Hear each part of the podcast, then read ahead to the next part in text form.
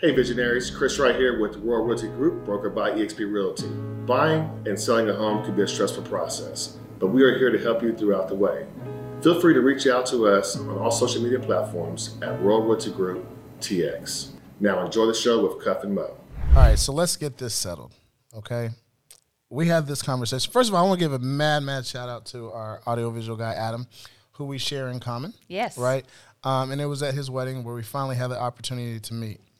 And you and I had some, uh, a pretty good debate slash conversation that night. Mm-hmm. And uh, so why don't you lay it on me? Uh, And Mo, you, obviously you're there, but you're on the other side of the table. Correct. So we were going in on Kobe and Jordan. Yes. So and then LeBron came in a little bit later, but but I think we should go around and say like, who do you think is the best player and why? Yeah, uh, ladies first. Okay, so obviously Kobe is the best player. I don't think that's debatable. Um, now, I will give you that Jordan was great. Don't get me wrong, and I love Jordan, but I mean Kobe is a way more skilled, more athletic player than Jordan was. Okay, so that changes the dynamic a little bit because when we were talking, it was more oh, at the beginning, right? It was, you know, who's the greatest basketball player? Right? You said Kobe, I said Jordan, Yeah. right? If you throw the word athlete, that changes everything, and I think you'll come in with Bron. No, I mean we're talking about just skill set. Like we're talking about a dude on the court who literally does everything at a maximum level. So that's Bron. Talking like Yeah, defense, like, I'm offense. just I'm talking about. I'm not talking about athletic gifts. I'm talking about from a skill set standpoint. Okay. Like at any given point on the court, at any at any given time on the court, he's the best passer. You're talking about LeBron? Yeah, Yeah, he's gonna ride LeBron. you got to think he Even like defense, you would still pick LeBron. if you lock those three in a gym and said one of y'all got to walk out of here, I put it like this: Kobe's the first one out the room. Oh It- my Like you're God. talking. long- have you ever seen? Do you agree with that? Have you ever seen LeBron James in person? It, will be a long day. I know mean, I. I haven't like hung No, out like- with him, but I've seen no, him on the you- court. Like and- you ever like literally like I used to work at ESPN Radio, so I used to get all those sideline Okay. passes and stuff. Like Uh-huh. If you physically see him in person, you will understand why people are like, "This dude's an alien." he's a beast. He's a like they don't make those. Like he Yeah. is a genetic marvel. I agree with you. He's So, a beast. like he's got two two inches and like 40, 50 pounds on Kobe, but all of Kobe's athleticism.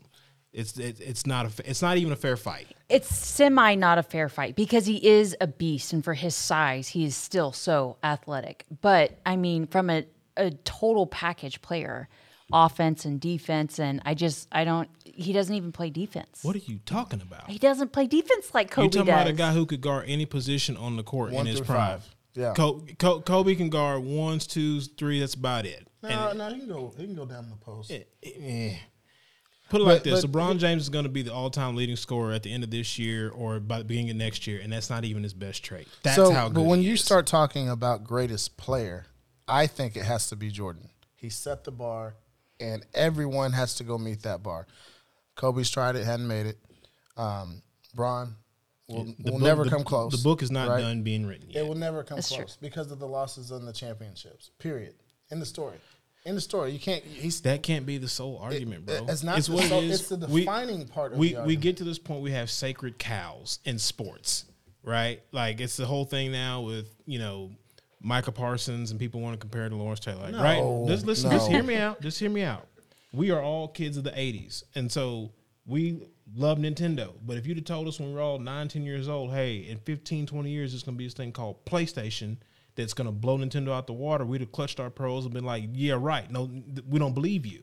So if you'd have said in 1991, when Jordan won his first championship, hey, check this out. In like 12 years, there's going to be a dude who shows up who's bigger than Mike, who passes the ball like Magic Johnson, but can go get 50 when need to. They'd be like, that dude don't exist. Here- here's He's what- the evolution of all this stuff. In He- 15, he's the- 20 years from the- now, yeah, for sure. there's going to be another person that shows up. It's going to be like, oh, this dude is more gifted than LeBron. But It's here's where evolution. here's where I'm going to yeah. say the line of demarcation is, and I know you love that, right? So, Jordan revolutionized the game, both internally, inside the game, inside the NBA, and externally. In what fashion? In in the terms of fashion, Like what- uh, in terms of shoe, his brand with Nike, Mm-hmm. and how it completely has changed everything. And and you got to understand that Jordan hit it at the right time by no. It wasn't hit, you know by stroke of luck or, or genius or anything. He just was the right person at the right time when they started really, you know, putting a, a figure, a sports figure around the shoe. Now, obviously, you had the bird and Yeah. the magic situation or whatever, Kareem, you had, uh, you know, guys like that. But until Nike really made him the spokesperson, and then the emergence of hip hop coming out, mm-hmm. like completely revolutionized everything. So, for that reason, in terms of being an actual brand, you got to go hands down Jordan. He is the roadmap, but LeBron and his crew have taken it to about to another say, level, to- bro. like next level. Jordan, Jordan wasn't a billionaire till he got done playing. LeBron is No actively playing and a walking billionaire now. No question. And, the, and the dynamics from finance change, right, over time, right? There's more money in the economy now than there was 30 years ago, 40 years ago, right? Can't necessarily hold that in LeBron's court as, as you know, favor to LeBron. But for where where we were and where the game of basketball went and who it went through, 23. He he he is the fire hydrant in the neighborhood. You can't have you can't have the neighborhood without him. But that doesn't mean there's not like a better house down on the corner. You know what I'm saying? Like he is the evolution of it all. Like people just need to just get over it. Like I think that Jordan is awesome too, but that if if you ever seen him in person, like during his prime, you're like like this dude's an alien.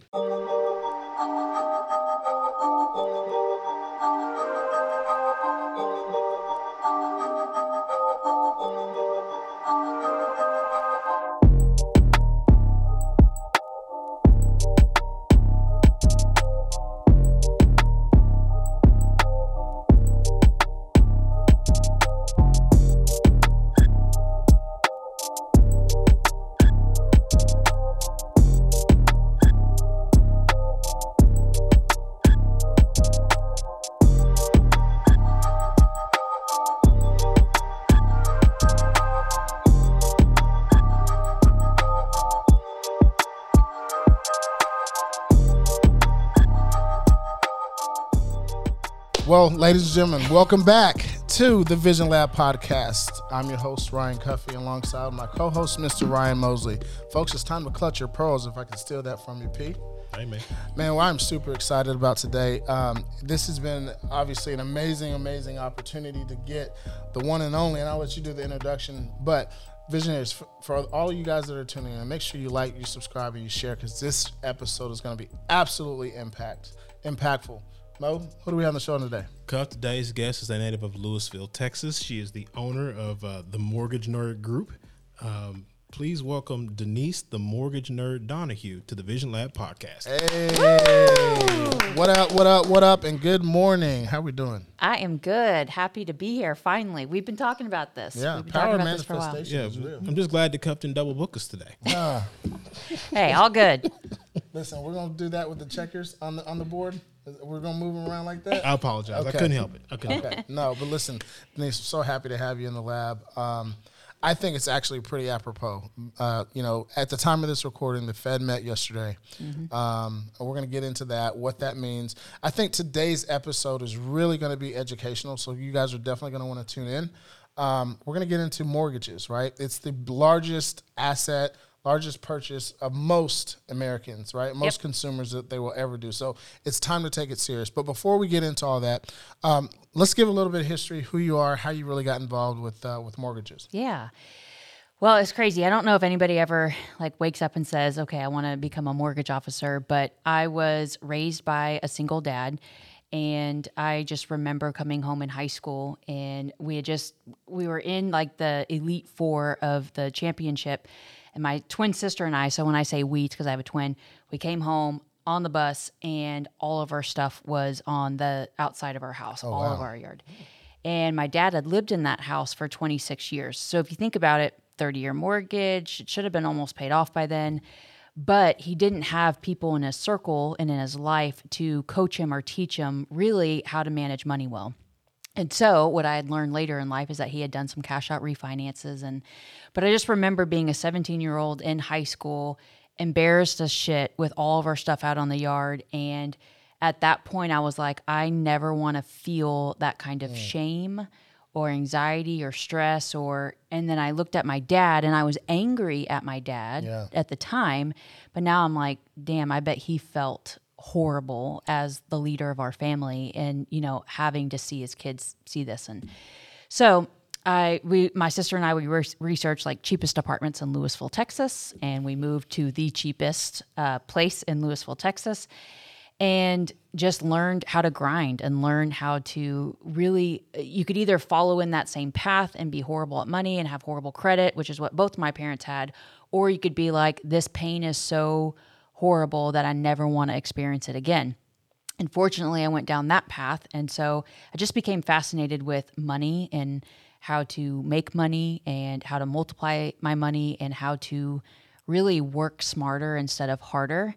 And so, long story short, went to college. I started an eBay business, paid for my college, and I was selling Jason Kidd jerseys, um, Dallas Stars jerseys, Mavericks jerseys, because before then the internet wasn't what it is now and so i could go i didn't have to have inventory i could just go to the local mall and be like okay someone wants a you know medium jason kidd jersey and ship it out to someone in california You were doing retail arbitrage before it was. a- a yeah yeah, i was i was hustling Shout it Shout out to Gary Vee, by the yeah, way. yeah. Um, but that literally paid my way through school, and I graduated college. It was around 2006, and I couldn't get a job. The market was starting to shift at that point. The housing crash was right around the corner. So the only job I could get, even though I just paid a ton of money for this piece of paper to graduate from this school, was a one call close, you know, sales environment. And it was brutal. I mean, I got hung up on constantly. You had to do like all this personal development, listening to Tony Robbins. Like they made the company made you because it, you got such rejection all throughout the day. But you could make really good money. Company went under. And I was like, you know what? I'm just going to go learn how to be a financial advisor, get my finance license because I was always fascinated with money. Uh, I had a negative relationship with money, though. I felt like people who made a lot of money must have been like drug dealers or they were bad people. So it was like I wanted to learn how to make money, but I still at that age had a negative association with people who made a lot of money. Um, but got my financial advising license, learned how to like stocks and bonds and all that stuff. But I realized as a financial advisor, you only see so much of someone's net worth because they're skeptical of financial advisors, right? Mm. Like, it's like, is this financial advisor? Are they chart? How do they make money? I don't really understand what they do. And I'm going to give them this much to invest, but I'm not going to give it all because I don't trust you yet. I want to see how you do. Like, mm-hmm. that's still very real today. But I learned as a mortgage officer, you see people completely naked. You see their credit, you see their debts, you see their bank accounts. I see that you're door dashing every day, but you don't have money for a down payment. Mm-hmm. Like, let's be real. So I just felt like I could make a bigger impact as a mortgage advisor if I treated it like a financial advising practice where it's not just getting a mortgage, it's that's just the vehicle for me to have a conversation with you, but when you work with me, it's beyond the mortgage. And it's a truly a financial strategy that says you want to put 20% down, but you've got $12,000 in credit card debt. Although you asked for that, I'm going to show you with numbers how I can save you $600 a month in cash flow because we're going to actually put 7% down, pay off this credit card debt, and we're going to free up that money and we're going to do something smarter with it. Come on now. fire, folks. It's gonna be off the chain today. So, um, you had the experience with the dad and, and Mm-hmm. with your dad in the home, and, and obviously, you know, a, a lot of times that's the catalyst, right? Like, that, Yeah. that's the spark that that, that ignites the flame. It's an inflection point. It's the inflection point, you know. And so, when did the mortgage thing start to become real for you? Um, I so I s- was at J.P. Morgan Chase, and I was a financial advisor. I was like 25, blonde. I don't know about you guys, but there's not a lot of people that have money that want to invest their money with a 25 year old blonde. Um, and so I, I was struggling a little bit with it. I, then I was studying to get my mortgage license, and I left the bank in 2012. And as a mortgage advisor, when you work for a bank, you have an endless amount of clients. Like there's a ton of you know mo- mortgage clients. You could just anybody that has a checking account, you could call. And at the time, rates were relatively low in 2012. So if you were comfortable picking up the phone and calling somebody, which I was because that's where I came from, you could make decent money. But I knew if I wanted this to be a career, I was going to have to leave the the big bank and develop my own clients and work with real estate agents in a purchase market. Um, just because re- the refinance market comes and goes. So as we all know today, there's not a whole lot of people refinancing Oh, yeah, right we're now. getting into that here. Yeah, shortly. yeah. Um, but as a mortgage advisor, if you want a long-standing career, you need a healthy amount of purchase business, which usually comes from real estate agents. Um, builders. And so I just said in 2012, I'm going to leave the bank. I'm going to go out on my own. I'd never done a purchase loan in my life. I'd only done refis. I did one purchase loan in 2012 and royally screwed it up. Didn't know how to set up an escrow account and but it was interesting because every time I met with a realtor, I would ask them like, "What do I need to do to earn your business?" And they just every single one of them kept saying the same thing. My lender doesn't communicate. I send them a client. I have no idea what goes on. And I was like, damn, all I have to do is get really good at communicating and I could maybe make a career out of this. Mm-hmm. So that's just what I did. And I was consistent. And then I've developed systems and such. But um, yeah, it just kind of took off from and, there. And definitely want to get into all that. Um, you know, for me, I'm, I'm obviously in the lending business mm-hmm. as well, right? So, circa 2012, you've left the bank talk to our viewers, talk to your audience as well, right? Like, what does that look like in terms of did you join a shop? Did you just say, "Hey, I'm I'm Denise. Yeah. I'm gonna go and you, you know I'm gonna like how yeah. does that work for for the everyday person that doesn't understand what that means? Sure. Did you work for somebody? Did you open up your own brokerage? Yeah. No, I left and I worked for a company. It's called a correspondent lender.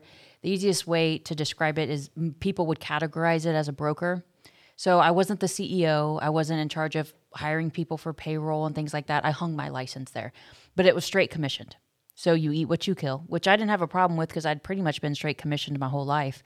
Um, but if you didn't close a loan, you didn't make a paycheck. And so, whereas at Chase, you still made a small salary. And again, you you could run through a database at Chase and sort through, okay, this person has 25 grand in the bank and has a mortgage rate of over 5.25 let me download a list. And you would have hundreds of clients. But when you leave the bank you have no clients. Yeah. pipeline yeah. gone. Yeah pipeline gone. So you got to hustle. And so uh, i left. I hung my license at a local company. And at that point i just said i think i was like 26 at the time.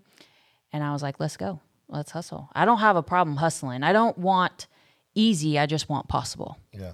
I love it Love that. I'm gonna write that down. Yeah, I don't want easy. I just want possible. Mm-hmm. So let's break this down because um, Fed met yesterday, but I wanted to talk about um, what a mortgage is, why this is so important. How can we educate our, our visionaries that are out there, the nerds that are watching? Um, what do they need to know about a mortgage? So the thing about mortgages and real estate is I truly believe that if you want to build wealth for yourself, one of the easiest paths to do that is through home ownership. I tell people I'm not just a mortgage officer, I help people build wealth through home ownership. But the sooner you can start that and the more strategic you can start it, um, the more wealth you'll have later on in life. So, a mortgage is essentially when you go and you buy a house, it's the loan that you have to repay on the asset that you own, which is the home. And your home versus, let's just say, renting. Because for the renters who are listening right now, they're just as frustrated. The rent's been going up like crazy. Like my mother-in-law's rent just went up 350 bucks. One renewal. I'm like eh, like you're on fixed income. That's it that, makes a difference. It makes a difference, right? And so they're just as frustrated. And so the thing is is when you buy a home, there's many ways that you make money on that. The house appreciates in value, which means if you buy a house for 300,000, if there's a 5% appreciation, the house is worth a little bit more the next year and the next year and the next year. So your asset is making money just through appreciation growth. Shout out to DFW. Every six and a half minutes, you got a family moving here. So our demand here in DFW is like through the roof. Shout We're out lucky. to the state of Texas. I've yeah. had a lot of conversations about all this stuff today. No, yeah, y'all go yeah. back home. y'all go back to the Texas, other states. Hey, it's nice. The demand here is still fantastic. So your your asset that you bought is appreciating in value. Every single month when you make a mortgage payment, there's a portion of your payment called the principal amount. And that is kind of like putting money back in your pocket because you're uh, you're paying down your loan balance so that when you go sell your house, you have more equity when you sell versus when you make a $1800 a month rent payment. Nothing to show for it. Nothing to show for it. Nothing's going anywhere. So you've got you've got the home appreciating in value, you've got the amount that you're paying down towards principal, and my favorite one is this asset can be turned into passive income if you can turn it into a rental or if you can get some roommates and help you cover that mortgage. And so right now these millennials what's so fascinating about them is some of their parents went through that housing crash. Mm-hmm.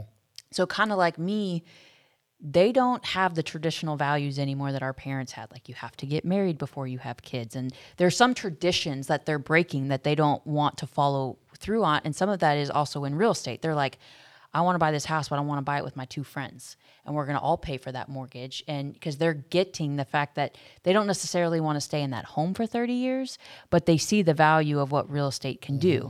And so that's the, you know, if you can, if you're a first time home buyer, buy a house, I recommend putting very little down. That's an, another topic.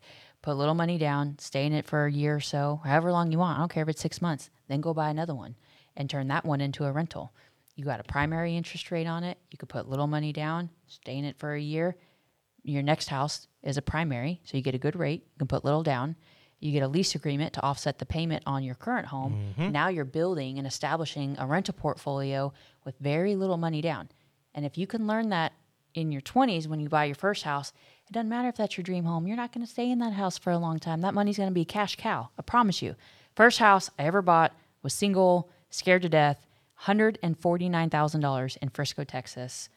I still have that house. That house is worth way more. Appreciation gain. Mm-hmm. That house is probably worth about five or six hundred thousand Yeah. dollars now on the low end, I would imagine. and I put like nine grand down, which thank, sh- thanks to Obama, I got an Obama grant, so I got my down payment covered, and I bought. And I still have that house, and a, t- a tenant has been paying the entire payment for the last I don't know ten so years, and that house just continues to go up. and so they will stay there too, given with given the economy. yep, yep, cash cow. So it's like Well, even if they don't, it might be you know, and don't want them to leave. But if they don't, you get to replace it with higher rent. I know. Yeah. And I've been, it, so a lot of people fear renting a house out because, of course, just like the news, people love to hear about the doomsday and all the problems that happen when you have tenants. But at this stage, I own quite a few rental properties and I don't have a lot of problems on them. But I try to go after those first time homebuyer homes so that the tenant might be a single mom with a kid or, you know, some dad that is living in the Dallas area that doesn't want, you know, wants a smaller house, not this massive house. If you do it right and you have somebody helping you with these strategies, which is what I wish somebody would do with my dad, but you only know what you know based on the people you grew up around or what your family knows about finance. And I always thought you had to make a lot of money to talk to any like financial advisor. Like I was ashamed. Who, what financial advisors want to talk to me? I make thirty-two thousand dollars a year. Like that's what I was thinking when I was twenty-five. But that's just stinking thinking. You can go meet with a financial advisor and they'll give you some pointers or a mortgage advisor that cares, and they could set you up, you know, for life. It's You got to be one person. disciplined, and you got to follow the strategy. Yep. So, um, we're talking a little bit about what mortgages are, right? Um, the Fed met, as I mentioned uh, at the time of this recording, it was yesterday. Um, what does that mean for consumers? Oh man, it's such a so many people get confused when the feds meet and they increase the federal funds rate. So I'm going to sum this up in a 2-minute nerdy lecture, but the federal funds rate actually has nothing to do directly with mortgage rates. The federal funds rate impacts things like credit card rates, um, car loans, business loans, and it's something that the government has always done because guess what? This isn't the first time we've been in a high inflation or recession period but it's a tactic that the feds have always done to essentially make it so expensive for consumers to borrow money that it slows spending down. And so what they're trying to do is decrease spending, which has been tough coming after COVID because Everyone was pent up on the sidelines. everybody was pimped up on the sidelines and we pumped out a lot of money for PPE loans and forbearances. Like people's biggest expense is their housing expense. And we allowed forbearances for like over 12 months. So they couldn't travel, they were pimped up, and then they've got all this money. And so people are getting frustrated with where we are because the the tactics that we're using of course hasn't worked fast enough for the Americans. It's never fast enough for us.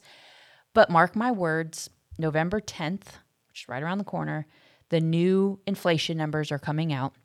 It's called the CPI numbers. And the 30 year fixed rates are directly related with our inflation numbers.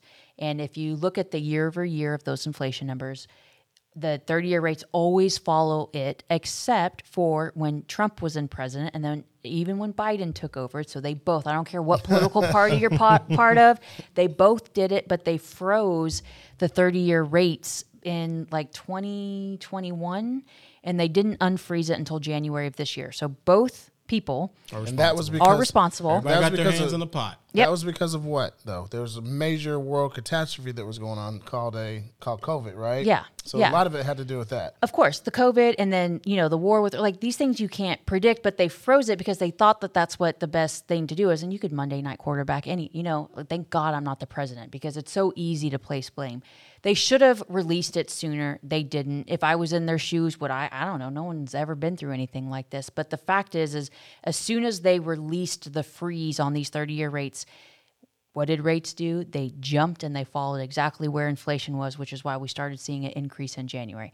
All this is to say, I've got a video on this on my website, but November 10th, the most recent CPI or inflation numbers are going to come out, and we will finally see what we've been doing all year long with what the feds have been doing with the federal funds rate start to pay off. And I am predicting uh, on the market, on the record, that by Q by February to March, we will start to see these rates come down because every single month from here on out, now that these really low CPI numbers have been have been flushed out because it's a 12 month year over year, we needed July, August, and September numbers to flush out.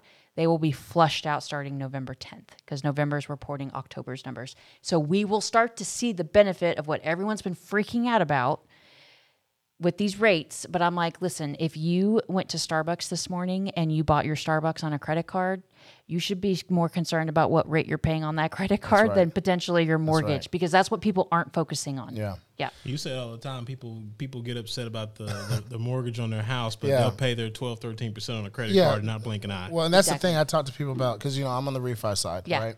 And so you know, hey, I've got this, you know, three percent rate. Well, listen, that's fantastic. I totally get it. It's sexy, right?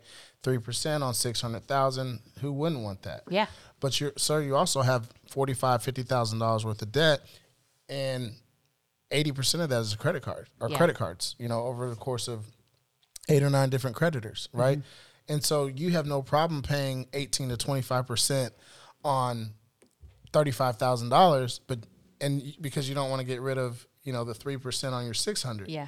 right? But if you start to count the cost, which is something I always talk to people about, well, why don't you count the cost because you don't go to Starbucks and pay with your three percent interest rate on your mortgage, right? You don't go to Target and pay with your three percent. You don't go Yeah. to you know Costco or whatever. What are you paying? You're paying with your disposable income. So, sir, ma'am, you're spending what Yeah. you're actually spending every month. Eighteen hundred dollars, twenty five hundred dollars on all these different type of credit cards is prohibiting you to actually go out and have more disposable income. But I want to marry to this Yeah. three percent over Yeah. here. It, it just doesn't make sense. You know, I think part of it is a psychological Oh. shift. Yeah, because it's like people have more equity than ever in their home, but they also have more credit card debt than ever. And you know, Americans, we need a new car like every two, three years. Yeah. So that rate on that car is going up too. And it's like you have you have all this equity. What if I showed you that your monthly, your total outgoing monthly expenses could decrease by two, three, four hundred dollars because we tap into this equity and wipe out your credit card debt. But it's like psychologically we have a problem with We fall in love with the sexy rate. yeah, on the mortgage because it's like, no, I can't touch this rate. That's bad. And it's like, but this credit card debt is quicksand. It, mm-hmm. it will literally bury you if you don't get out from under it. Not to mention that most of them are, are variable rates. You know, of course, you have your introductory. I'm not Yeah. talking about that. Like Yeah. I get it. Um, they're variable rates, and it's tied to the prime rate. So if it goes up, guess what? Those credit card payments are. You know, the payment on that forty thousand dollars of credit card debt is going up on you, sir. That payment on that five thousand dollars that you have on that Amex card is going up on you, sir. So people, you know, I, I try to coach people and talk to people about that, and I'm so glad that you, you know, you tapped into that. It's let's not fall in love with the right people. Let, Yeah. Let's fall in love with you know having a little bit more disposable income because Yeah. we're going to need it here, and we'll want to talk about that here shortly. Yeah, and I think as a society, because you know we live in a world with social media and gram life, and everyone's posting these, you know, shiny objects and these vacations that they're on, and I think what is sad is that there are a lot of people, and if you're listening and you're one of these people, like, don't be like my dad and be too prideful to ask for help or just see if there's another way when it comes to finance because I think people get shameful about the credit card debt and I feel for them because it keeps them up at night and they don't know a way out. and they think that tapping into their mortgage is such a bad thing, but it's like just talk to an advisor and get out from under that because you don't want that snowball to get bigger and bigger and then god forbid you lose a house because you just didn't know a way or you didn't ask questions you know don't be shameful So we're talking like all this mortgage stuff. I have to ask, why do you have the name the Mortgage Nerd?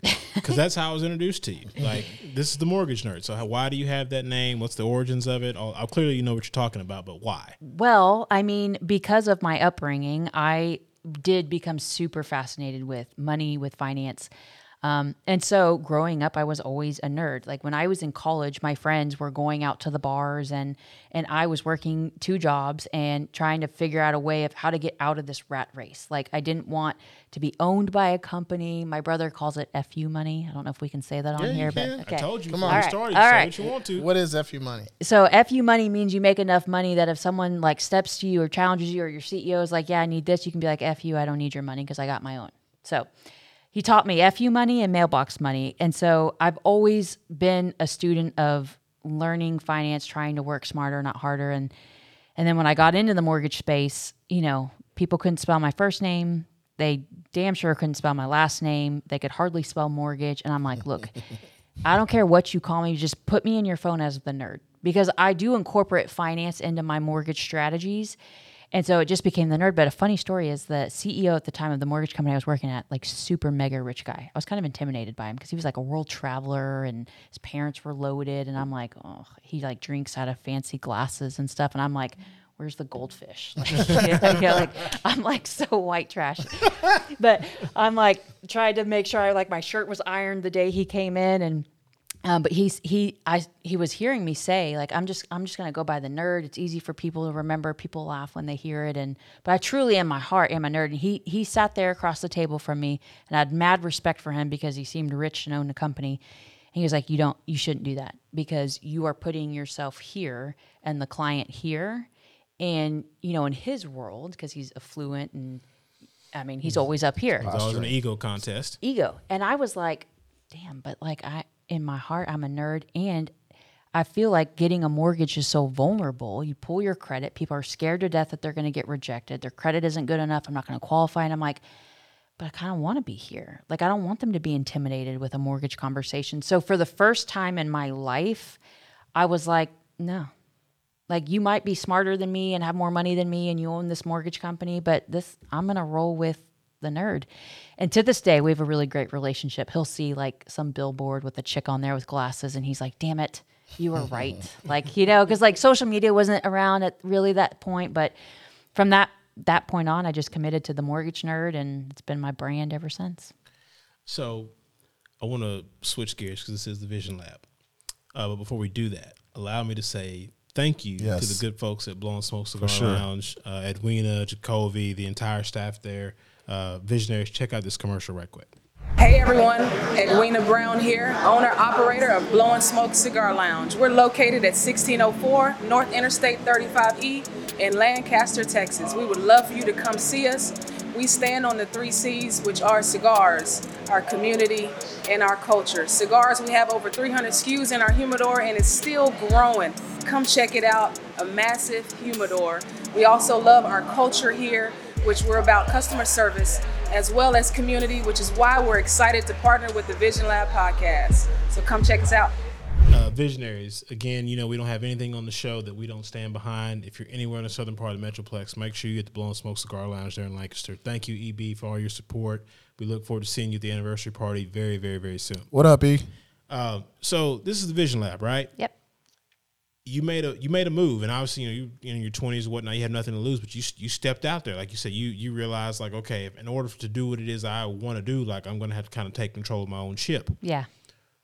When you stepped out there to do your thing by yourself, essentially, what was the vision you had for yourself at that time, and then I also want to backdoor it with what does it look like now that you're in this super cool position that you occupy? Well, when I left the big bank and went to the went out on my own, so to speak, I attended a conference in California. It was my first mortgage conference I'd ever been at because you know at the bank you just drink the Kool Aid. You only go to the trainings that they go to. And there was probably about 2,000 loan officers nationwide, and there were speakers up on the stage. And there were, for the first time, I saw people up on the stage who have similar upbringings of mine, come from nothing, parents not fantastic, but they were having all of this success. And so i looked at those people and I was like, I mean, if they can do it, why can't I do it? And so I think having being able to see that and and hear the the money that they can make and I was like if it just if it takes hard work I knew I was never that girl who graduated college that wanted to get married and have kids right away which in the south that's kind of what you do is some people call it the MRS degree and and yeah but I was never I never like daydreamed about a wedding dress or getting married or I I always probably because of how I was raised it was like I wanted to have the money foundation right before I even thought about bringing a human into this universe. That's just me. So I sacrificed my 20s and I hustled and I would do like open house crashing. That's what I called it. I even bought the domain name. I have no idea why. Well, hold time out. What's an open house crashing? Please It's- explain. Okay, so it's not as cool as wedding crashers, but you would, as a loan officer, like you would do anything to get in front of a real estate agent. Oh, look at you. And so you got, and I was, I didn't have any money, so I didn't want to pay for coffee. Like, I don't, you know what I mean? Just to have 15 minutes of your time and maybe we don't like each other. So, again, trying to think smarter, realtors are stuck in a house on an open house for like two hours. And if the market's down, they're bored They got time. they got time. So I was like, well, I knew if I could get in front of them and charm them a little bit and show them that I'm working on a Saturday or Sunday, I'm just in the neighborhood, just want to pop by. I wasn't like I don't live in the neighborhood, but oh, I, was, I would go to a nicer neighborhood. But my goal was to add five realtors a week to my database and then I would drip on them. But I didn't do the cold calling or because I felt like I could speed up that courting time if I could just get in front of them. But I didn't want to have five coffees a week. So I would just pick five open houses. I would go every single weekend, build up my realtor roster, drip on them every week.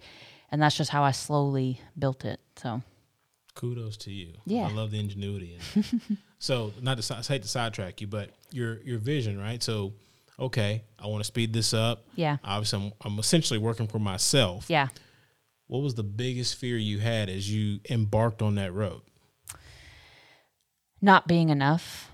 In I- what way? Um, not being smart enough or not being deserving enough. And then once I had reached, you know, it was like in my 20s, all I wanted to do was hit six figures. It was like, I think my dad, the most he ever made was maybe like 65,000.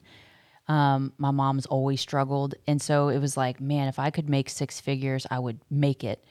And it was Rich. yeah, you know, gosh. And so it's like, then once you hit that, it was like, I, Not enough. yeah, it's not enough. Or I was expecting this feeling of like fulfillment. But I am a competitive person, like Kobe, the number one basketball player, and and Joy, so the joy is in the journey. I know where you're going. yeah, so it was just like, okay, well, what if I could get to this level and then this level? And then I had an epiphany that was like, it took me a while to learn that why couldn't I earn a certain amount of money? Like I'm worthy of that, and I don't have to sabotage that, or because I told you from the beginning, I had. If you made a s like a ton of money, that meant you were a drug dealer or you did something illegal, or like I don't. Something nefarious. Yeah, The people that do things the right way don't make that much money. Yeah, or if you do make that, like you're you're definitely an asshole, you know. And so I was like, I don't want to be an asshole. So it, it was just just weird. I couldn't break through this ceiling for a long time, and then when I finally was like, you know what, I am worthy of it. You can be a good guy and make good money. You can make an impact and build a business and build a team and hire people and give them opportunities. And that today, I get more fulfillment on is like watching my team and my people grow and reach their potential when they they don't see it yet, you know. So You know, one of the things that I'm, I'm hearing from you, and you, and you haven't even said it, but I'm, I'm, I'm learning, right? And then I think this is part of the joy of, of having a podcast is because we're constantly learning. You're all in on one specific thing. Mm-hmm. How important is it for people to be successful, right? To be all in and not to have, you know, stranglers out there in, in, in other industries or what have you. I think it's super important. And I think that, especially if you're younger in your 20s or heck, even if you're 50 years old, I, I think society sometimes teaches us to not quit at something because quitting's bad. But I think you have to be quick to learn. Like if you're in this job that you go to from eight to five every single day and you hate it, you can't stay there every day and do something that you hate to do. And I think there's a fear of quitting that to find your passion. Slow death. Hmm. Yeah, it's like every day it's just a slow. And then what are you teaching your kids when you do that? I just I think society also teaches you that it's you you're like my older sister's a prime example. She graduated. How many of there are y'all? There's a lot of us. No, twin sister, older sister, and a half brother. It's, it's we have like me and my twin. We have the the Nerd and the Bird podcast, and my older brother. He's like, well, I mean, can I get on this like Nerd, Bird, and Turd? I'm like, okay, definitely not, bro. He's like, I want to get in on it. Um, no, but it, I think that you have to go all in, and I think you can't be afraid to step out of something that you're not into to find what it is that you're passionate about.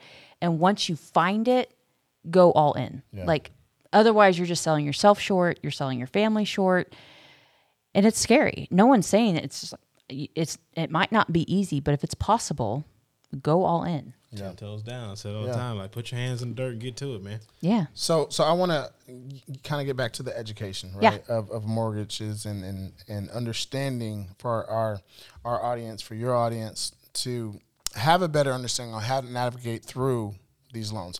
T- let's talk about what's going on right now. Okay, With the interest rates, interest rates have have you know, in my opinion, they've been going up since August of 20, uh, 2021, right? Bigger uh, uptick in sep- in February, massive uptick uptick in um, May, I think is what it Yeah. was, and then ridiculous in Yeah. September to October. Yeah. But all that being said, for those that don't pay attention, because we had this two and a half year window, give or take. I always tell my clients like, "Hey, the barn doors are open for 24 months. If you didn't get in, kind Yeah. of kind of your fault, right?" Yeah. But where we are now, and I understand, and every lender says this. I don't have this crystal ball, right? We get it. Where we are now, wh- what's going to happen, right? Um, so for those consumers that you know haven't been paying attention or just just don't know, Yeah. like what should they be expecting with rates, and and how do we navigate these particular channels? in my opinion, rates are artificially high. So I think for a long time they were artificially low. We were recovering from the housing crisis, and then with COVID, we kept them artificially low. But inflation rate is through the roof, and so the mortgage rates are artificially high.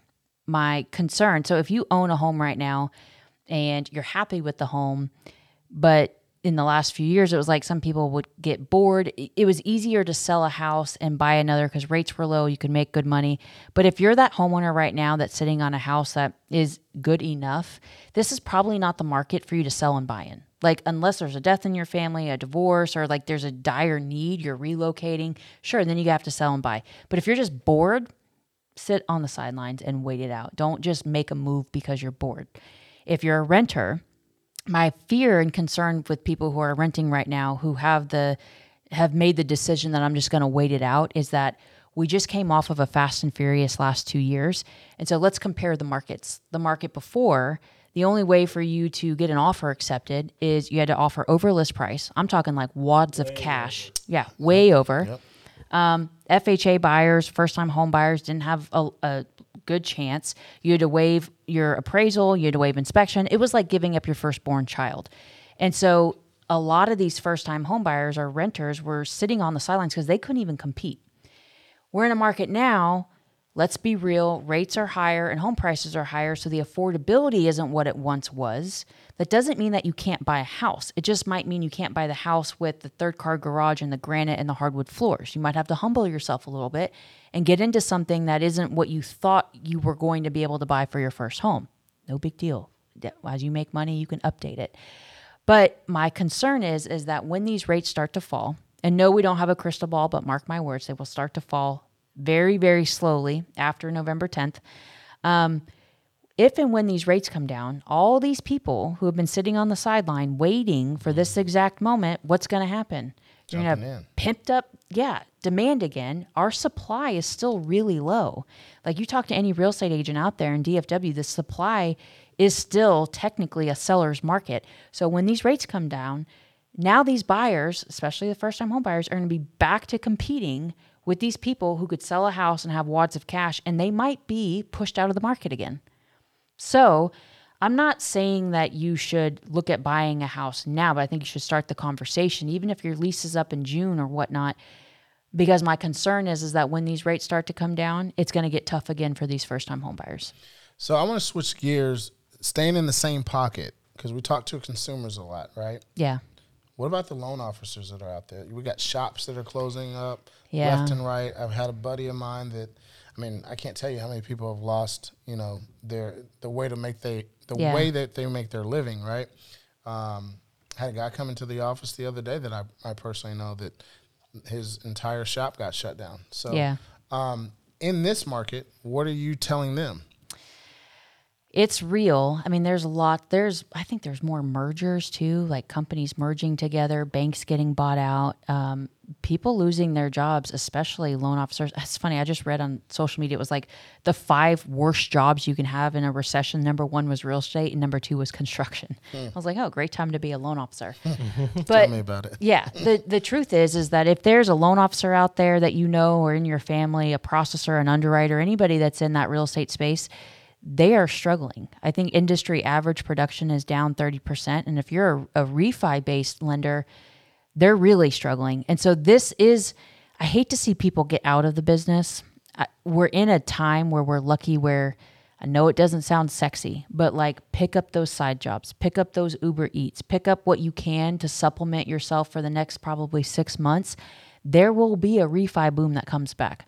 But how can you provide for yourself and your family for the short period of time until things start to come back? You know, so it might mean picking up a couple of jobs. And I know that might not be ideal, but there will be in 2019 rates got high and nobody would have predicted and there were a lot of layoffs in 2019. Nobody would have predicted at the end of 2019 that 2020 would have came, COVID would have hit, rates would have 30-year rates would have been in the high twos and loan officers would have had career-breaking records for two straight years. Mm-hmm. You know what I'm saying? So it's like you have to weather the storm, but if you're not making enough money every single month or there's layoffs, then you're going to have to get potentially another job or a side job or because that is part of the storm of being in the mortgage space. You know, one of the things I was, uh, you know, when we were at Adam's wedding, um, when we had a conversation, you, you we were texting kind of offline, and you said, "Hey, I got a, a um, not a symposium, a uh, The Nerd Academy? no, no, no. You had a, a Zoom Oh. Zoom meeting with a bunch of realtors. Oh, yeah, and, uh-huh. I, and I jumped in there, and I got a chance to listen to your webinar. That's what Yeah. I'm trying to say, right? So you had this webinar. I love that approach, and and you're you, we all have 24 hours in a day, right? And you're leveraging every minute of each day, Mm-hmm. Yeah. right? So the production, albeit for you, probably is a little different, but production for folks is is maybe down. But this is an opportunity to network, to connect with realtors. Um, you know, to to have these type of webinars where you're providing value, Absolutely. right? So that when it does turn around and these, you know, the the millennials are, are buying homes or whomever, right? You're in the position to have those relationships, you know, finally become fruitful. Yeah. What I'm doing right now as a mortgage professional is I am trying to educate as many people as I can. I think real estate agents are scared. They are. And and their market has changed as just as much. So getting out the businesses as fast as just as fast. Yeah, they so went, they went from just putting putting something on MLS and and their phone blowing up, and then now all of a sudden it's like, oh, I got to do real work. yeah, and you know, they're, and they're jumping out of the ship. Yeah, and s- s- so as a loan officer, I always try to be a partner to my agent. I if you're only using me to get a loan done, then I'm not doing my job. I do try to most of the time realtors give us business. We don't have a lot of business to give back to them, but I can give back my business sense. And so right now more than ever, realtors need to be educated on strategies to help listings sell faster um, loan programs that can help people afford homes better. And so the more that you can pump out knowledge and education, like a lot of people use the word value, you got to add value. Value really just means you have to educate them on maybe something like the 2 1 buy down, which is a loan program that you haven't heard of in over a decade because we haven't needed it because mm-hmm. rates have been low for forever. So we've only had plain vanilla for like 10 years, which is a 30 year fixed. But now we've got some of those exotic loans coming back, and it doesn't mean that they're bad loans, but you have to educate them on why they're not bad because they might have a psychological association that it is a bad one. Mm-hmm. So, how are you presenting it? I don't ever call it a 2 1 buy down. I call it a date the rate loan program. why? Because if I tell you it's a 2 1 buy down, you're going to shut down. You're not even going to hear me out on why it's good because your grandfather had it back in 1970, whatever. You know what I mean? And so, I'm teaching realtors as quickly as I can, which typically means Zoom webinars. Um, we try to do some in person, but you know, it's hard to get in person. I just started doing these Zooms. Game changer, by the way. It is. Adam made fun of me because I'm a Zoom rookie. Even after COVID, I'm a Zoom hosting rookie. Zoom. If you if you own stock in Zoom, Yeah. uh, It's gone down. what, what is it, Zoom? What's it? Go to meeting. All those platforms. Yeah. I'm, I'm sure You, COVID was you missed the nice. boat. missed the boat. Yeah, it's absolutely. too late. it's too late. Yeah, we missed it. But Yeah. But I mean, they walked away. They have a tool that they can use to calculate. It's just like you just I mean, every week I'm trying to do something because if I can teach one agent something that helps them sell a listing, they're going to remember me as the mortgage banker that can be a business partner and get the loan done. Yeah. So if you're a loan officer and you're like, "Well, crap, I don't know what I could teach." Go to YouTube and type in top real estate strategies that I can use as a real estate agent. And Mortgage Nerd will pop up for sure. I go to Tom Ferry's stuff all the time and I'm learning and downloading free stuff from Tom Ferry. He's a big real estate coach. And all I'm doing is studying what he teaches the real estate agents to do. And then I regurgitate it in a nerd way that is digestible that a four year old can understand because that's about as much as what I can understand. And I teach it in my fashion. I'm not necessarily coming up with it. No, this two one buy down is, is interesting because we, you know, I'm, I'm familiar with it, right? Um, but I'm I'm driving into work and I hear, I don't know if I should say, Rocket Mortgage uh, on uh, on the radio talking about, hey, we'll lock in your rate at, at this, and if rates get better, then you're protected and you can. Re- it's just a two one. Yeah. that's all it is, and but they're not calling it that.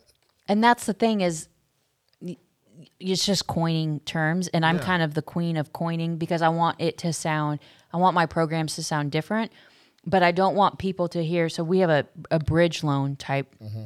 but there's a lot of companies that have bridge loans and they work differently so if i tell consumers i have a bridge loan they're going to think it's the bridge loan that this other loan officer told them, and it's probably not. So I don't call it a bridge loan, even though technically it is, because I don't want them to associate it with what they've heard. And so some of it is just coining ter- terms for it, but that's where, as a consumer, you also have to be careful because they they think that they're signing up for a five percent thirty year fix, and it's like, that fine print. where's that magna? I actually have a magnifying glass, and I like show it in my videos. Like, you better get the magnifying glass It's out. so funny because somebody said, "Oh well, rates are like you know seven percent or whatever," and they'll say, "Well, I just saw on, on TV that it was four percent." Well, you, you got to read the fine print. Yeah. That's you know if you're at a sixty percent or less LTV. Um, you know, 800 score, FICO yeah, 800 score, FICO score, and all this unicorn stuff. in the backyard. like yeah. six point buy down. Yeah. all this stuff. So Yeah, yeah, yeah. for sure. So I want to pivot, right? Because this being the Vision Lab and the backdrop of this show is, you know, it's all about growth mindset. And clearly you have one. When I say the term growth mindset, what's the first thing that pops in your head? Um, I would say open minded and abundance, always be learning. Uh, I think that's the thing for me is always be learning, but truly, I know it sounds so cliche, but the people you run around with, the circles you run around with, they can either drag you down or they can bring you up. And so I'll give you an analogy because I, I have kind of a crazy family. Not my siblings, but basically everybody outside of that, they're a little nutty. And if you imagine a bucket of crabs, it's like when the crabs are trying to crawl out of the bucket, which means like when one of you is trying to, you're getting, you're on the brink of success. And, but what does a crab do is they grab that crab and they bring it down at the, at the bucket. So if you are rolling with friends that are really crabs where you start to change, you start to grow, you start to make more money, you start to make better decisions. If your friends are those crabs pulling you back down, you might need new friends, even if they've been your boys since elementary school. I think guys have a harder time with that than females. Like my man's been friends with his group like since elementary school, and they're ride or die. And I'm like, mm, but that one you probably shouldn't be ride or die for anymore because he's a crab. Like you want to get in some trouble, you hang out with that guy. Um, but you really have to analyze like who's at your table and who's cheering for you and who's lifting you and who's pulling you down. And you have to identify that. And How do you deal with that if it's somebody in your not not if it's somebody in your home or in your in your immediate family? I'm suck at it. Be, be, my dad was a military guy and he was an abusive guy. And so as kids, we always learned to, we were people pleasers. We always put my dad's needs before our own. And so growing up, we have a tendency to keep everybody else happy before ourselves. And so when it's our family, and I call them toxic family members, mm-hmm. Because my dad is now a toxic family member. Um, it it's hard because that's your blood and that's your dad, and it's like you wouldn't be here if it wasn't for him. He helped raise us. There's a lot of stuff that had happened, but it's like I, I got to a point where I said I can't. This relationship is toxic, and unless you make changes, you you can't be in my life like this. Like if I see you at Thanksgiving, we'll be cool. He lives in the Philippines now, so it's all good. But so that's another podcast. Um, he's the Hugh Hefner of the Philippines. we'll just put it like that. Slick Rick. We call him Slick Rick. Slick Rick is the only six foot five white guy out in the Philippines. But um, anyways, He's the unicorn. he's the unicorn. Uh, but I that was so hard to do because they're your family, and that's not you know that's not how you're taught. And our family is a very like my dad was like you're you need to be loyal. He's an East Coast guy, and so it's like even if you're doing some shady stuff, we would cover his butt because that's what we did. You you know you had to protect the family. You're making it sound like you were hiding some bricks underneath the. There might have been some bricks. there might have been some bricks, but you know, you know. Um, so it's I'm not great at it. I, that's something that my husband has helped me learn is like just because they're your family doesn't mean that they can treat you like that. But I'm not great at setting the boundaries with family. Now, other people, I'm like, yeah, like peace out. You're not. You're, I just stiff arm you. Like, Yeah. I shut people off pretty quickly. But with my family, it's like, I mean, you could do me wrong 15 times. I'm like, okay, fine, but you're my family, so yeah. so it's hard. I think it's a time, cuff. Man, I don't want it to stop, bro. But it is what it is, huh? Yeah. Um, before before we land the plane, I, I do want to touch on a couple of things. Um, with uh, we we just came out of this period, twenty four months, right? Barn doors are wide open. Yeah. Get your cash out now. I need. I, I, I know you said it earlier, but I really want consumers. I want our visionaries. I want the nerds out there to understand those doors have have, have closed, right? Yeah. What is the, the market's super tight, right? Yeah. Mm-hmm. And it's compressed. It's a compressed market, is what we're in. Um, what does that mean, and, and why should our consumers under, know about that, and what, what should they do in this time frame? I think the first thing that anybody can do is have a conversation with a lender and a real estate agent. Everybody lives somewhere, you know, you, I don't know even where some of you guys are listening from. You could be in Ohio. The market is very different in Ohio than it is in DFW. But you've got to speak to a lender. It's kind of like going to the doctor's office. If you say my foot hurts, like that doesn't mean much until you take that x-ray. And that's what a lender is going to do is even if you're not thinking of buying for a while, but the lender needs to do that x-ray so we can see what the FICO score looks like. If there's blemishes on your credit, we have the tools to help you with that. You don't have to pay for it. But you've got to start with the conversation to analyze where am I at now?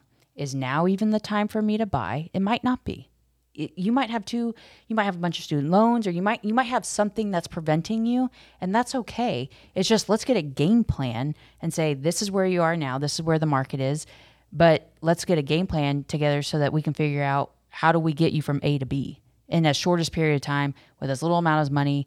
Don't c- try to fix your credit on your own because you think if you pay that collection it's going to jump your score up. Don't do that like that's not going to happen. It's just going to report as a zero balance on your credit report, and your score's not going to change. We could have used that money for your down payment. Yeah. So the market is what it is. It's a tough market, but if you have the conversation now to line your dominoes up, we can help you get there. But you got to have a conversation. That doesn't mean we have to pull your credit right away. Yeah. But you got to get educated, have an advisor sit with you so that they can build out a game plan. You're not going to go to the Super Bowl without a game plan. So, last question before we land the plane, right?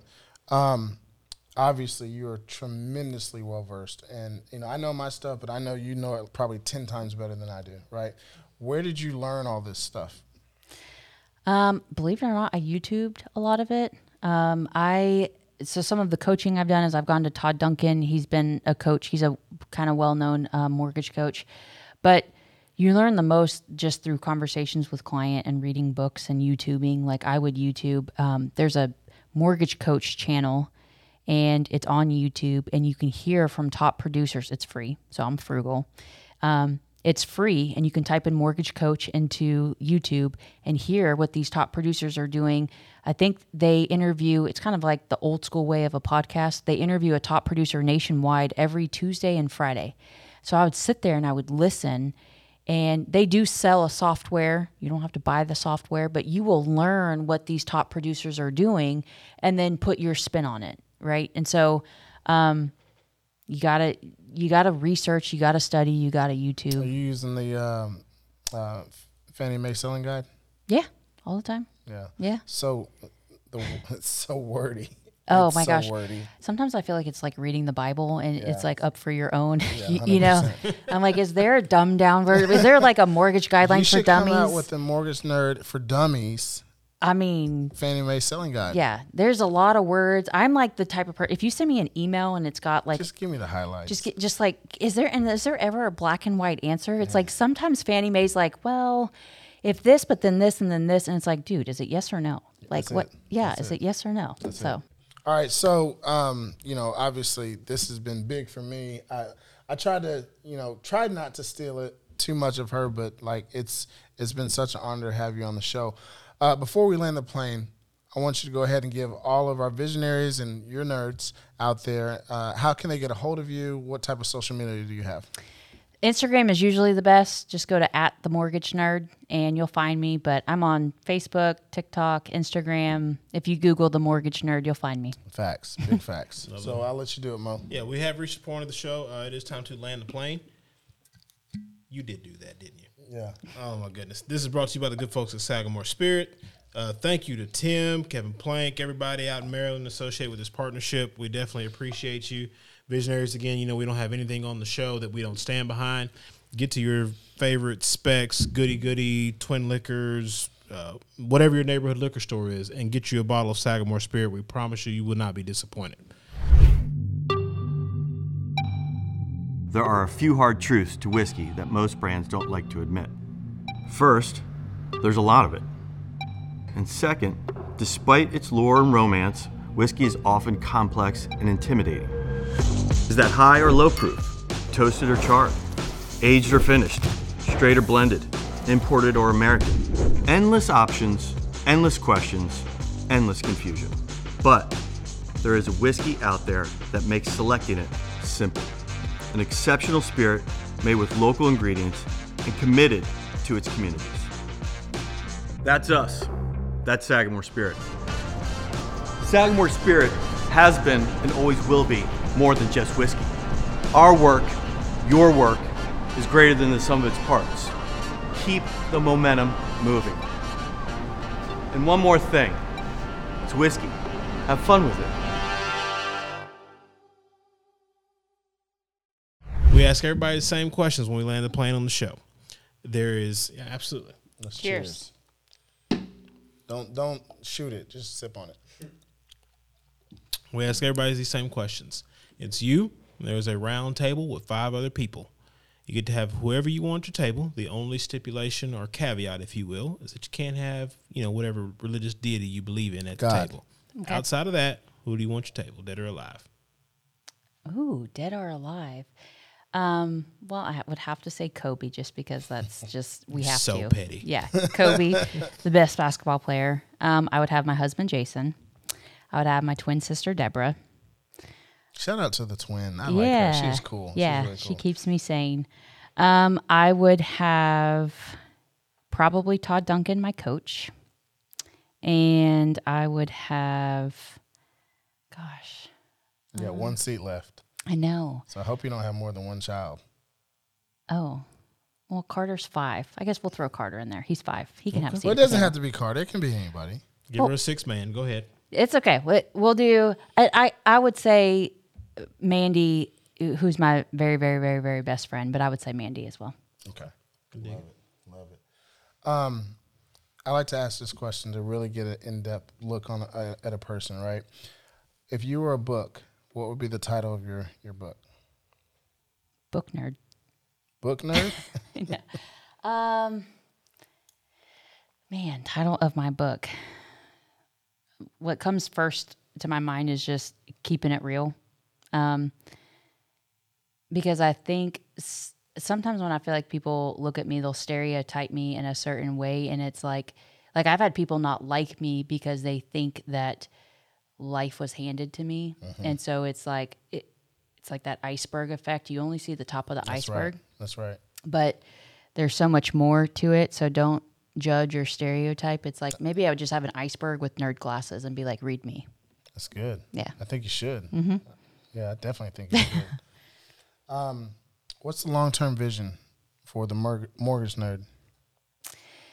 I've moved into a journey of wanting to bring on additional loan officers. So my team right now consists of just myself, and I have two up and coming loan officers. But I feel like in order for me to make a bigger impact and to get more fulfillment out of my life, I don't necessarily want to write more loans, but I want to teach the strategies that I've done to get to where I am to other people to change their life and just help them get there quicker because I think a lot of coaching programs that are out there today, they're they're loan officers that were in the business 15 or 20 years ago and they're trying to teach things to implement today and it's like oh, man that's so like old school you don't It's antiquated. yeah, I mean, you're not call, you're not making it's like call 40 agents every single Monday and it and so I'm kind of I'm at seriously I'm at this place right now where I'm like these loan officers are starving. They're paying money because they're in search for need and they're giving it to people who are teaching old strategies.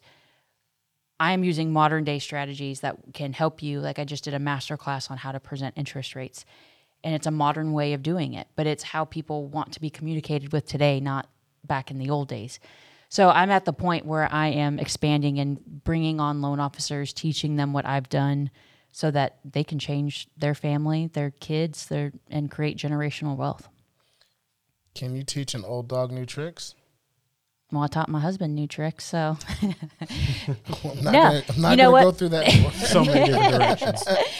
I mean, it's all. Here's the thing: is like I'm only going to bring on people who are willing to commit, and I know that these strategies work. But at the end of the day, it's like here's the strategy. Now you got to put it into place. Like that's going to be on you. I can't want it more than you do, and so that is going to depend on where your commitment level is. And I will say, I run the 1996 Chicago Bulls type oh, now you want to go with Jordan? yeah, uh huh, yeah. But that's how our squad ro- rolls. So I don't have a lot of C players. Like if you want to play in the squad, then you're gonna have to show up and you're gonna have to like be ready to play with the big dogs because I I don't personally have. If I tell you to do something and this is what you're gonna need to do to build your realtor roster, and then we meet two weeks later and you didn't do it, I'm not spending any more time with you. you don't want it bad enough. Yeah. So Um, and you you mentioned the word time, right? I, I'm curious because I know it's very difficult to get a hold of you, right? How do you balance being a mom, being a wife, being a business owner? Um, wh- where do you find the time besides being Superwoman? Well, I think if you have a process in place, then it's it's- so here. Let me answer it to you this way: If you go to Chick Fil A at 12 p.m. on a Saturday, you show up to that line, and they can crank those sandwiches out faster than the Whataburger that's down the street at 12 p.m. This is See- true. You see what I'm saying? So it's like, why can Chick fil A pump out all these sandwiches? And why is Chick fil A the most profitable fast food chain? And they're only open six days out of the week, not seven. Because they have systems and they have a process and they have role clarity and they have, you know, the, they've mastered the drive through. And so it's no, people think that I'm super busy. And Adam can tell you, he works with me eight hours a day. I am, I, I've defined a process you order here, you pick your food up here. We don't have a lot of sandwiches returned to the kitchen, so the kitchen's not overworking. And if you have it mapped out and you have a process and it's just it's how the sandwich is made every single time, you can get a lot of shit done. And so we helped over 700 families last year and. I got it, I'm not running around with my head cut off, but I've got a team and I've built the team, I've trained the team. I inspect what I expect. So when you come on board, it's a 90 day boot camp. I'm looking at your emails. How are you communicating? And I'm I'm micromanaging it for 90 days, and then you graduate. And it's like because I want when someone comes and does a loan with the Nerd Squad, I want that experience to be the same. You can go to any Chick Fil A in the U.S. and you're going to get the same quality and the same service. And that's because their training program is on point. And that's how I want people to feel when they come to the Nerd Squad. You're going to get the same experience no matter if you're a first time home buyer, you're buying a million dollar home or a hundred thousand dollar home. After closing, you're going to get the same equity report every single month so you know how your home's performing. Everyone's treated the same. I don't care how much money you have. I want your experience to be the same. And if you can get that consistency, your snowball just grows and grows and grows because then your realtors expect that consistency and they're not guessing is the sandwich going to have pickles on it or not. Like, I don't want to show up and my sandwich have pickles on it. But if you can produce consistently, then they're like, okay, I know that this loan's going to get to the finish line and I can go focus on selling real estate. And with your client, same thing. I know I'm going to get this rate. I know I'm going to see the rate board. I know I'm going to close on time. I know that she's going to follow up with me every single month so that when rates come down, that she's going to tell me when to pull the trigger because I don't want to pull it too soon. I'm going to tell you when to pull the trigger. So is everybody else in America because you're going to get a shit ton of solicitations, but you need to follow my lead, not that postcard you got in the mail. You got to tell them now. So it's just working smart and building processes and systems and having all the systems communicate to one another that my eight hours in a day could beat someone 16 hours in a day. But I don't work my tail off. I did. There is a period of time where you grind, like Yeah. no mistake about it. I grinded. But then once you graduate, there is a light at the end of the tunnel if you do it right. You shouldn't stay in grind mode for that long. Yeah, that's so good. That's so so good. So, all right, um, we're now at that spot where you know it's time to officially land the plane. Um, I ask every single one of our guests. I know you you're a fan of the show. You watched the show before. Um, what advice would Denise Donoghue be giving herself from five years ago? I would say uh, believe in yourself, stick to your passion, and go all in. And as long as you stay true to who you are and you work your butt off and you go all in, then good things will happen. But you have to know that in life, you know, shit's going to happen to you. You're going to fall down, and how resilient you are to get back up is going to be how you succeed. You, the most successes come from our failures. So I've been knocked down plenty of times in my life. We didn't talk about too much of those, but let's be real. I've been knocked down and I've learned, and then you get back up and you show up. That's right. Yeah. That's right. I love it. Always comes back up the next day. Yep. Exactly. All right, so I'm gonna actually fast forward the clock. I'm gonna make you a, a wee bit older. Okay, so you're five years older.